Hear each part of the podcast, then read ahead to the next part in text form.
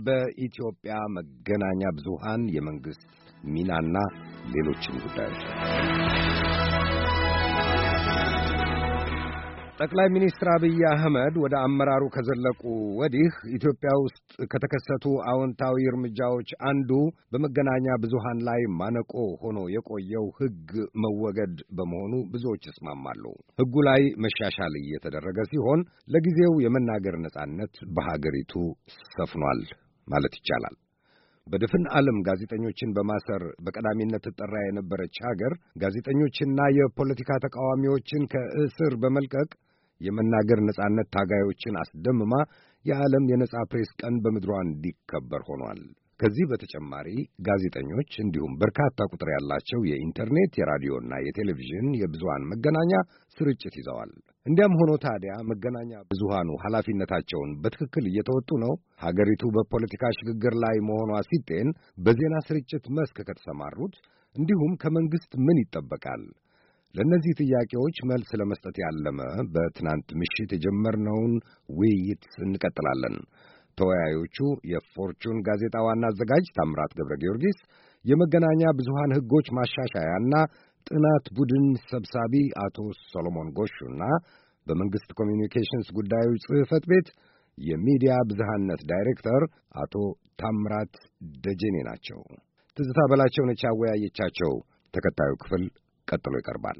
አቶ ሰለሞን ጎሹ እንግዲህ የመገናኛ ብዙሃን ሕጎችን በማሻሻል የጥናት ቡድን እየመሩ ነው።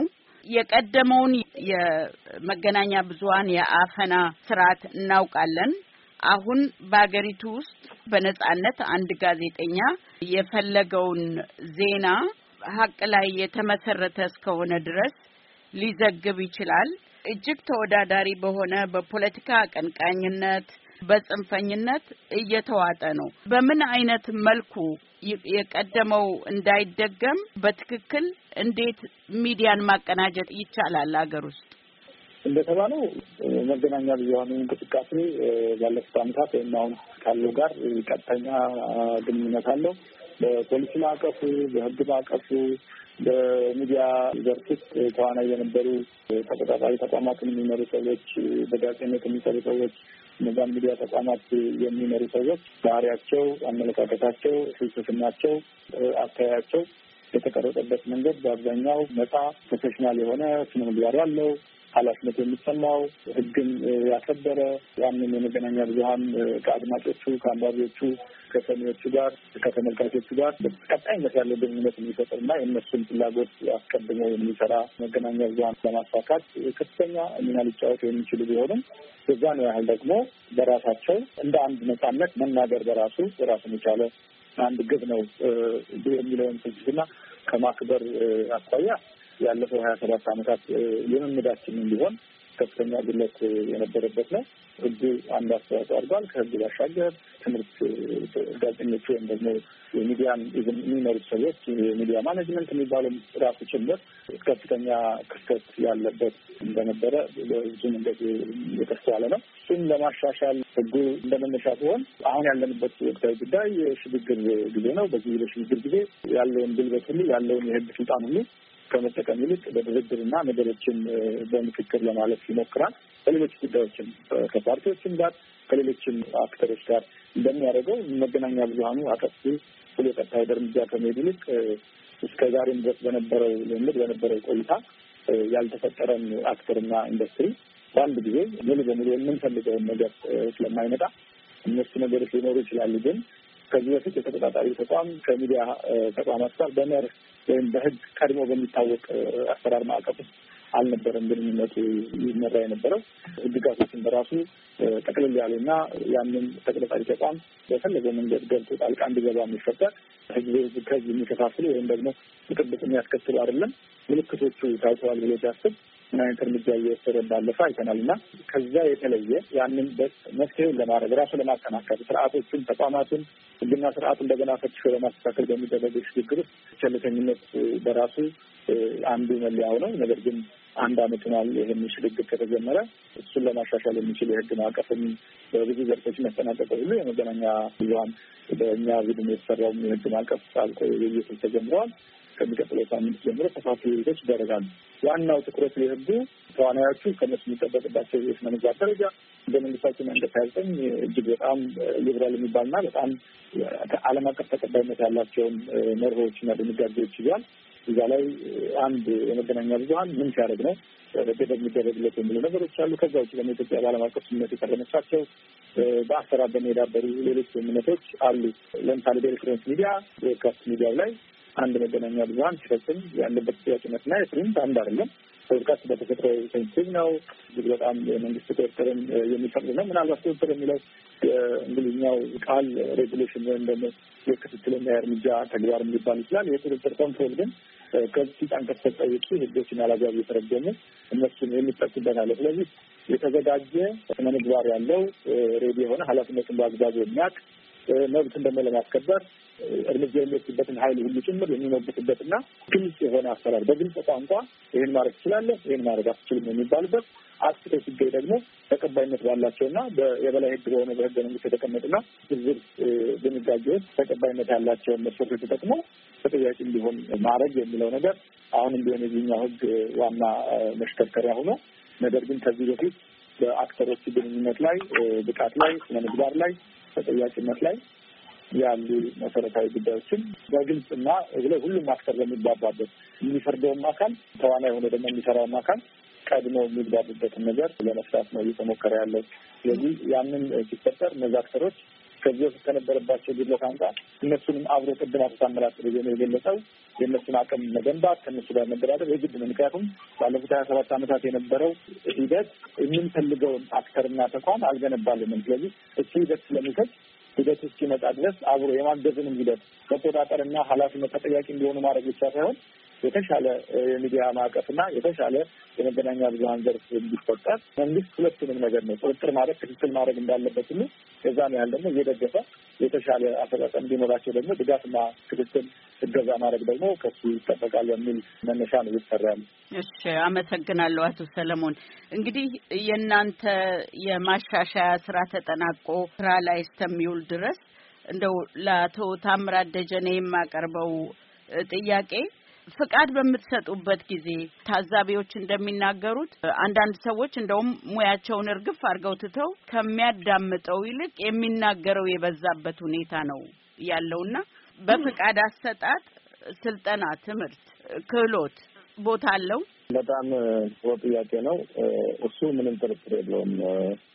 አቅምና ስልጠና የመስጠት ጉዳይ ግን ከዛ በፊት አቶ ሰለሞን ጎሹ ካሉት የሪፎርም ስራ አጠቃላይ ሀገራዊ ሪፎርም ስራ ጎን ለጎን በብሮድካስት ባለስልጣን የበላይ ተቆጣጣሪነት ወይም ኃላፊነት እና ከዚህ በፊትም አቶ ታምራት ዘረጎች የሚያውቁት የሚዲያ ፖሊሲ እየተዘጋጀ ያለበት ሁኔታ ነው ያለው። እስካሁን ሀገሪቷ ራሱን የቻለ strategic አቅጣጫዎችን የሚያመለክት ሚዲያው ከየት ተነስቶ ወዴት መሄድ አለበት ሚዲያ እንዴት መደገፍ አለበት? ሚዲያው ምን ምን ይፈቀድለታል? ምን ምን ላይ እንዲሰማራ አይፈቀድ የሚል አጠቃላይ የሆነ ሁሉም ሊያግባባ የሚችል የሚዲያ ፖሊሲ ሀገሪቷ ይህን ከቅርብ ጊዜ ወዲህ ከዩኤንዲፒ እና ከሚመለከታቸው አካላት ጋር በመሆን የጠቅላይ ሕግም ድጋፍ አስሎበት ራሱን የቻለ የሚዲያ ፖሊሲ እየተዘጋጀ ያለበት ሁኔታ ነው ያለ።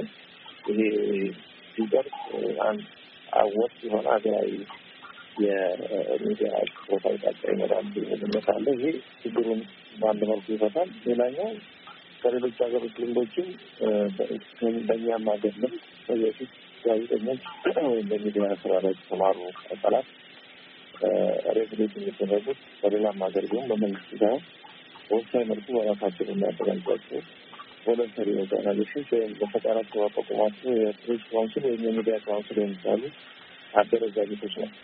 ይህ በጎረቤት ሀገሮችም በሌሎች በኤሽያም በእንግሊዝም በመሳሰሉት የተለመደ አሰራር ነው እና ይህን አሰራር introduce ለማድረግ የዛሬ አምስት ዓመት ሙከራ ተደርጎ ነገር ግን በሀገሪቷ ላይ የነበረው አንዳንድ ህግ ከዚህ ከበጎ አድራጎት ጋር ተያይዞ አንዳንድ መሰናክሎች ስለነበሩ እዚህ ጋር ዲሞክራሲ ሚዲያ ላይ መሰማራት የሚገድቡ አሳሪ አንቀጾች ስለነበሩ ይሄ አሁን በቅርቡ ጠቅላይ አቃቤ ባደረገው በመሻሻል የተነሳ ባለፉት አራት ዓመታት እንከባለል የቆየው እና አቶ ታምራት ገብረጊዮርጊስም ያሉበት በመስራችነት ስራውን ስሩ ለሆን ለመሆን መጨረሻው ጫፍ ላይ ይገኛል። ባለሰፋት እንደው ፈቃድ ሁሉ ታውስ የቀረ አይመስለኝም።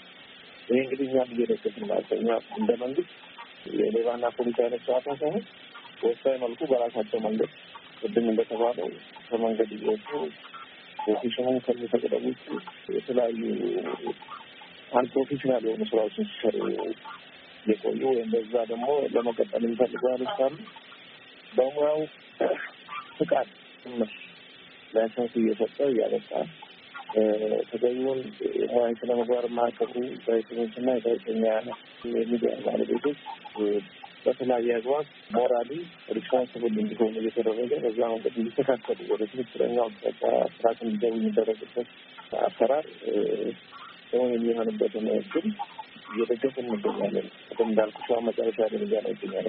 council እሱ ትልቅ አንድ ዘመናዊ ሁለት ሀገሮች የሚሰራበት የመፍትሄ አቅጣጫ ነው ብለን እንወስዳለን። ከዚህ ጎን ለጎን አቶ ሰለሞን እንዳሉት ደግሞ ዝርዝር ህጎች ይሄም መረጃ ነጻነት አዋጁ በሱ ውስጥም ምንም እንኳን በጣም በርካታ permissive ወይም ፈቃድ የሆኑ ሰፊ መብቶችን የሰጠ ቢሆንም አሳሪ የሆኑ አንቀጾችም አሉበት። እነሱን በማሻሻል በማስተካከል በዚሁም classified እና non classified የሚባሉ ሚዲያው በብቃት ሊሰራ የሚችለው መረጃ ካለ መረጃ ደግሞ በሀገራችን ይህኛው classified ማለት ምስጢራዊ ነው ይሄ ምስጢራዊ አይደለም ተብሎ የተፈረጀበት ሁኔታ የለም እስካሁን ድረስ። ስለዚህ ይሄንን አግባቡ የሚሰራበት ሁኔታ ከተፈጠረ መረጃ በአግባቡ ሚዲያ እያገኘ አንድም ወደ ጽንፍ የሚወስደው ሚዲያውን የተለያዩ መድረኮች እንደሚገልጹት ከሆነ ቦታ መረጃ ከተሰበሰቡ በኋላ ያንን ባላንስ ለማድረግ ወይም ሚዛናዊ አድርጎ የተለያዩ መቶችን ከማድረግ የመንግስትን አካላት መረጃ ተሰበሰበት ምስጢራዊ ነው የሚባሉበት እና በዚያ ነገር መረጃ የሚከረከሩበት ሁኔታዎችን ክፍታ ስለሚታዩ ይህን ክፍተት በመጠቀም አምባላንስድ የሆኑ መረጃዎች የተሰራጩ ሁላችንም እንደምናውቀው አልፎ አልፎ ጉዳት የሚያስከትሉበት ሁኔታ ነው ያለው እና ይህንም ከመፍታት አኳያ እንግዲህ እየተረፍ እየተሻሻለ ያለው የመረጃ ነጻነት ስልጠናው እንዳልኩሽ እነዚህ ቅድም ያልኩሽን ክስተቶች መነሻ ያደረገ ስልጠና መስጠት ተጀምሯል። በዚያ መንገድ ነው ችግሩን ለመፍታት እየተሞከረ ያለው። ከአዲስ አበባ ዩኒቨርሲቲ እና ከሚመለከታቸው ፋካልቲ ጭምር ከሌሎችም በጉዳዩ ላይ social responsible የሆነ ማህበራዊ ኃላፊነት የሚሰማው ስነ ምግባር ያሟላ የጋዜጠኝነት ስራ ምንድን ነው፣ conflict ወቅት እንዴት ነው ሪፖርት የሚደረገው? የሚሉትን ነገሮች ሙያዊ ብቃት ያላቸው ፕሮፌሰሮች ገና መገናኛ ብዙኃን ለግልም ለህዝቡም ለሌሎች ርቀት እያደረግን ያለንበት ሁኔታ ነው ያለው። ሌላኛው ግን technical ፍተሻም እና ከዚህ ጋር ተያይዘው ያሉ ሌሎች ሩቲን ማለት በየጊዜው የሚሰሩ የክትትል አሰራሮች አሉ። እንግዲህ እሱ ደግሞ በተደረሰበት ሪፖርት እየተሰበሰበ ሊስተካከል የሚደረግበት ሁኔታ አለ። ጥያቄን ግልጽ ለማድረግ ግን ወደፊት ስለሚሰጥ ስልጠና ሳይሆን ለአንድ ቴሌቪዥን ወይንም ለአንድ ሬዲዮ ድረገጽ ላይ ወጥቶ አንድ ሰው የጋዜጣን ስራ ሰራለሁ ብሎ ፍቃድ በሚጠይቅበት ጊዜ ምን አይነት ክህሎት አለህ? ማህበራዊ ኃላፊነት የሚለካ ነገር አይደለም። ሰው መቼም በሙያው በስልጠናው ነው የሚለካውና ምን አይነት ኃላፊነት አለ? ጋዜጠኛ ነህ ወይ? በሙያ ሰልጥነሃል ወይ? ተምረሃል ወይ? በዚህ መስክ የሚለውን ጥያቄ ትጠይቃላችሁ ወይ? እሱ ነው ወይ መስፈርቱ ብዬ ነበረ።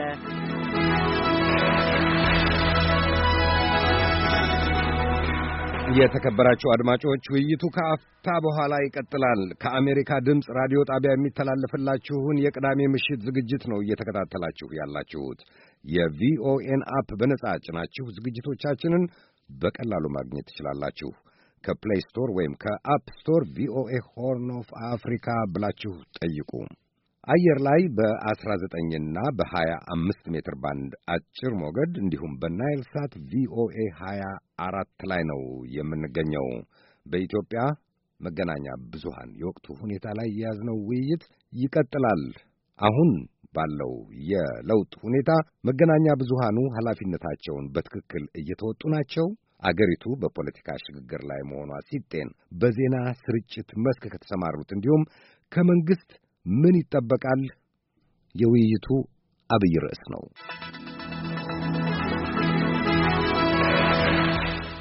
ተወያዮቹ የፎርቹን ጋዜጣ ዋና አዘጋጅ ታምራት ገብረ ጊዮርጊስ፣ የመገናኛ ብዙሃን ሕጎች ማሻሻያና ጥናት ቡድን ሰብሳቢ አቶ ሰሎሞን ጎሹ እና በመንግስት ኮሚዩኒኬሽንስ ጉዳዮች ጽሕፈት ቤት የሚዲያ ብዝሃነት ዳይሬክተር አቶ ታምራት ደጀኔ ናቸው። ትዝታ በላቸው ነች እያወያየቻቸው ያለችው። የዝግጅቱ ተከታይ ክፍል ይቀርባል። አሁን አብራችሁን ቆዩ። ጋዜጠኝነት ለመሰማራት አይጠየቅም። ምክንያቱም ያው ማለት አንድ ሚዲያ ተቋም ለመመስረት የሚፈልግ አካል ካለ ልክ እንደ ማንኛውም commercial ስራ ብቃቶች ማለት ብቃቶቹ አንደኛ በቂ ካፒታል አለ ወይ የሚያስገባቸው ቴክኖሎጂ እቃዎች እንደ compatible ናቸው ወይ እና የመሳሰሉት ነገሮች ናቸው። በወሳኝ መልኩ በተለይ broadcast ሚዲያው ላይ እንደ መስፈርት የሚቀመጡት ግን ያሱ መስፈርት ግን የሚቀመጠው ለፕሬስ ፕሬስ ላይ ለመሰማራት የሚፈልግ ሰው ካለ ግን ማለት ህትመት ላይ እሱ ቢያንስ ቢያንስ ዲፕሎማ ወይም ዲግሪ ሙያው ያለው ቢሆን ይመረጣል እና የመሳሰሉት ከዚህ ጋር የተያዙ በጣም አነስተኛ አሉ። ከመናገር እና ከመጻፍ መከታተል ነጻነት ጋር የሚያዝ ስለሆነ ቅድም ካልሽው ግን online media ላይ በተመለከተ ያው እስካሁን መንግስት አሁን በቅርቡ ያረቀቀው ተግባራዊ ሲሆን የሚደረግ ወይም ወደ ስራ የሚገባበት ጉዳይ ካልሆነ በስተቀር እስካሁን ባለው ማንም ሰው በፈለገው online media ላይ በዩቲዩብ ሊሆን ይችላል የራሱን እንትን ከፍቶ እሱን የሚከታተልበት አግባብ የለም። ግን እንደ አጠቃላይ ቅድም እንዳልኩት መደበኛ mainstream media ለሚባሉ ባለሙያዎች የተለያዩ ስልጠናዎች የሚሰጥበት ግን እግረ መንገድ እነዚህንም ጉዳዮች እያነሳል በ online media ላይ እየተሰራጩ ያሉ የጥላቻ ንግግሮች እንደዚህ የመሳሰሉ ነገሮች ችግር እየፈጠሩ እንዳሉ እሱን ለማሳየትና ለመግባባት ጥረት ይደረጋል። ምክንያቱም አሁን አሁን አንዳንድ ሚዲያዎች ከፌስቡክ ጭምር ፌስቡክን እንደ አንድ የመረጃ ምንጭ በመጠቀም እየዘገቡ ስለሆነ እሱ ላይ ጥንቃቄ ማድረግ እንዳለባቸው ከማሳየትና ከማስጠንቀቅ ውጭ እስካሁን social media ላይ ይሄ ነው የሚባል ባለስልጣኑ ተግባርና ኃላፊነት ሳይል የተሰጠው mandate የለም። እሺ፣ አመሰግናለሁ። እስቲ ወደ አቶ ታምራት ሊድ ታምራት ገብረ ጊዮርጊስ አንድ ነርስ ወይንም አንድ ሐኪም አንድ ሆስፒታል ውስጥ በሚቀጠሩበት ጊዜ ከሰው ሕይወት ጋር የተያያዘ ስለሆነ የትምህርታቸው ማስረጃ ቀርቦ ነው። የጋዜጠኝነት ስራም በትክክል ክህሎቱ እስከሌለ ድረስ ከጥቅሙ ጉዳቱ ነው የሚያመዝነው። ምን አስተያየት አሉት? አሁን የሚዲያ ብዝሃነት ኃላፊው ክህሎት አይጠየቅም፣ ካፒታል ነው የሚጠየቀው። ምናልባት አገሪቱ ይሄንን ብትመለከተው የሚጠቅም አይመስሎትም? የጋዜጠኝነት ስራ ከሀሳብን ከመግለጽ ነጻነት ጋር የተቆራኘ ነው ነው የተነሳ ማንም ማንም ሰው ሀሳቡን ለመግለጽ ከሚያስበው ነገር የተለየና የተሻለ ምንም አይነት የብቃት ማረጋገጫ ሊኖረው አይችልም፣ አይገባምም። ግለሰቦች በኑሯቸው፣ በአካባቢያቸው፣ በእውቀታቸው፣ በልምዳቸው የሚያስቡትን ነገር ያስባሉ። ይህንን አስተሳሰባቸውን በነጻነት ያለምንም ገደብ እንዲገልጹ መበረታታት አለባቸው። የጋዜጠኝነት ስራ የዚህ ተቀጥላ ነው። በዚህ የተነሳ ጋዜጠኝነትን license ማድረግ ወይም ፈቃጅና ከልካይ ያለበት ከባቢ ወይም የስራ ሁኔታ መፈቀድ የለበትም ብለን ረዥም ጊዜ እንከራከራለን። እናንተም ሀገር የምትኖሩበት ላይ ማንም ሰው ጋዜጠኛን መንግስት በተለይ ደግሞ ፍቃድ አይሰጥም፣ ፍቃድ አይከለክልም። እዚህ ላይ እዚህ ላይ እዚህ ላይ ግን ግልጽ ለማድረግ ማንም መንገደኛ አይደለም ጋዜጠኛ የሚሆነው። በሙያው ስልጠና ያለው በመርሁ ያመነ መርሁን በትክክል እተገብረዋለሁ፣ መርሁ ለታቀደለት ዓላማ እንዲውል አደርጋለሁ የሚል አይደለም እንደ ጋዜጠኛ የሚሆነው። እሱን የሚወስኑት ቀጣሪዎቹ ናቸው።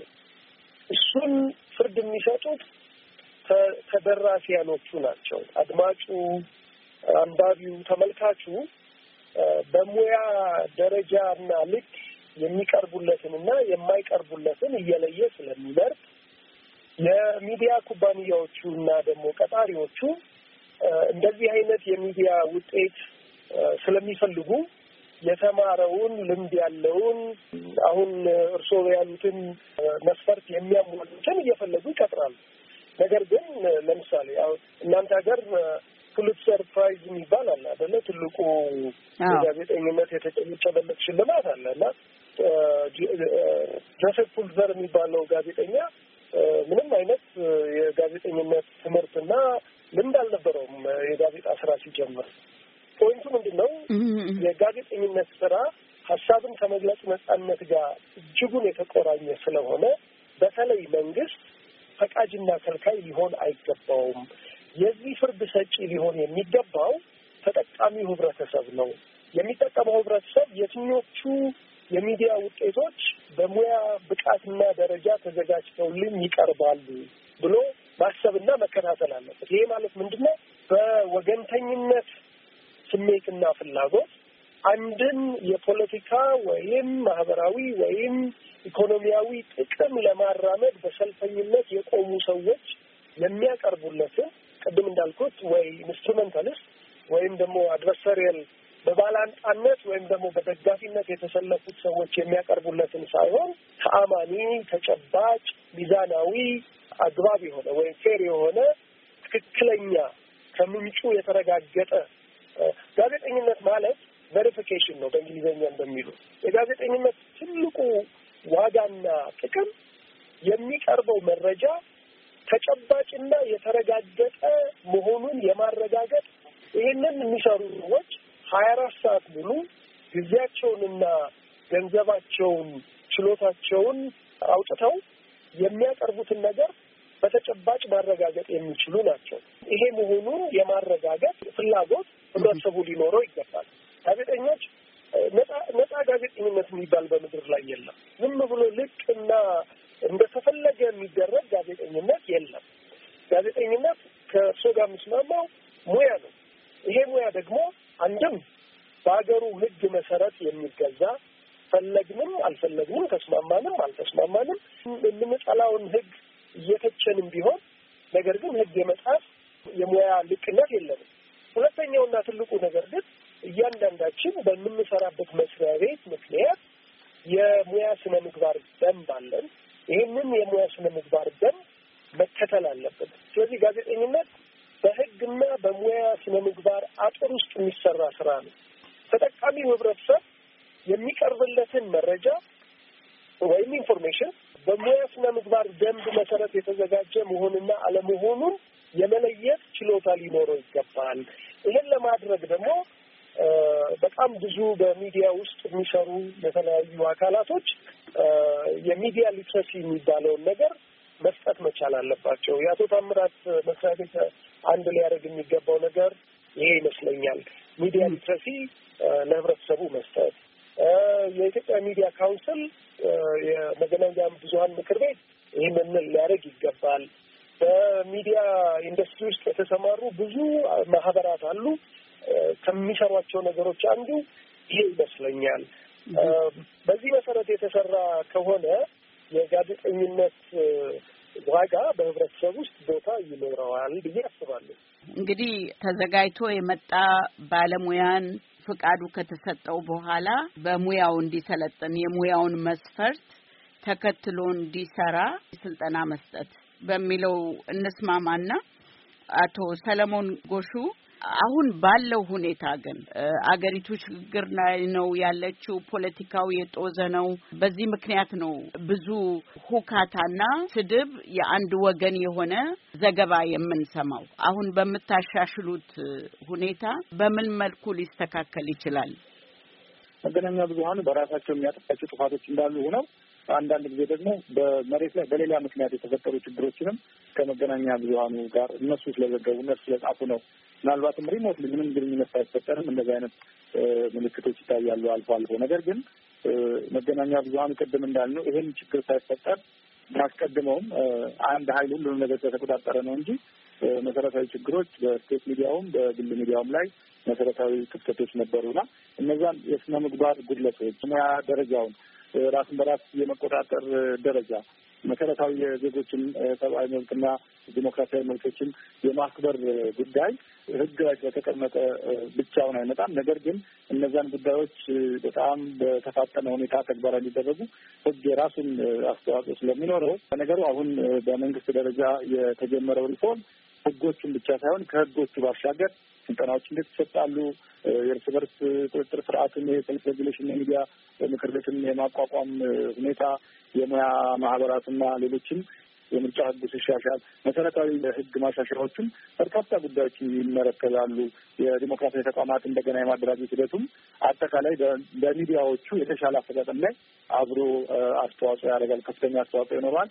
በሚዲያ actor ኦች መካከል እርስ በርስ የሚኖረው ቅድም እንደተባለ ለምሳሌ license ሲወጣ ምን መስፈርት አለው የሚለው ነገር ጋዜጠኛ መሆን ባይጠበቅም፣ ነገር ግን ፍቃድ የሚሰጣቸው ሰዎች ምን አይነት አቅም፣ ምን አይነት የስራ ፕሮፖዛል ይዘው ይቀርባሉ የሚለውን ነገር ግልጽነት የሌላቸውንና ለአቢዩዝ ለዚህ በኃላፊነት ያሉ ሰዎች ስልጣናቸውን ያላግባብ እንዳይጠቀሙ የሚያደርጉ ጉዳዮችን ድጋሚ የመፈተሽና እነዚያን መብቶች አቢዩዝ የሚያደርገውም ሰው ተጠያቂ የሚሆንበትን ነገር ግልጽነት የተሞላበት ውሳኔ እንዲወስን ውሳኔውን ደግሞ በተለያየ ሁኔታዎች በይግባኝና በቅሬታዎችን ሰሚ አካላትን የማደራጀት ጉዳይ ነው የመጣው እና ስለዚህ ሚዲያው በነጻነት ስራ ትሰራለህ። ነገር ግን በግልጽ በተቀመጡ በግልጽ ተሰፍረው እንደ በፊቱ ይሄ ambiguous በጣም vague የሆኑ ቃላትን በመጠቀም አምታችና አሻሚ ቃላትን በመጠቀም ባለስልጣናቱን ፍላጎት የማያሟሉ የሚዲያ ተቋማትና ግለሰቦችን ተጠያቂ ከማድረግ ባሻገር ግልጽ በሆነ ሁኔታ ተነግሮት ያን predictable የሆነ የሚያውቀው ይሄኛውን ድርጊት ካደረኩኝ ይሄንን ይጠብቀኛል እና ቅጣቶችንም ጭምር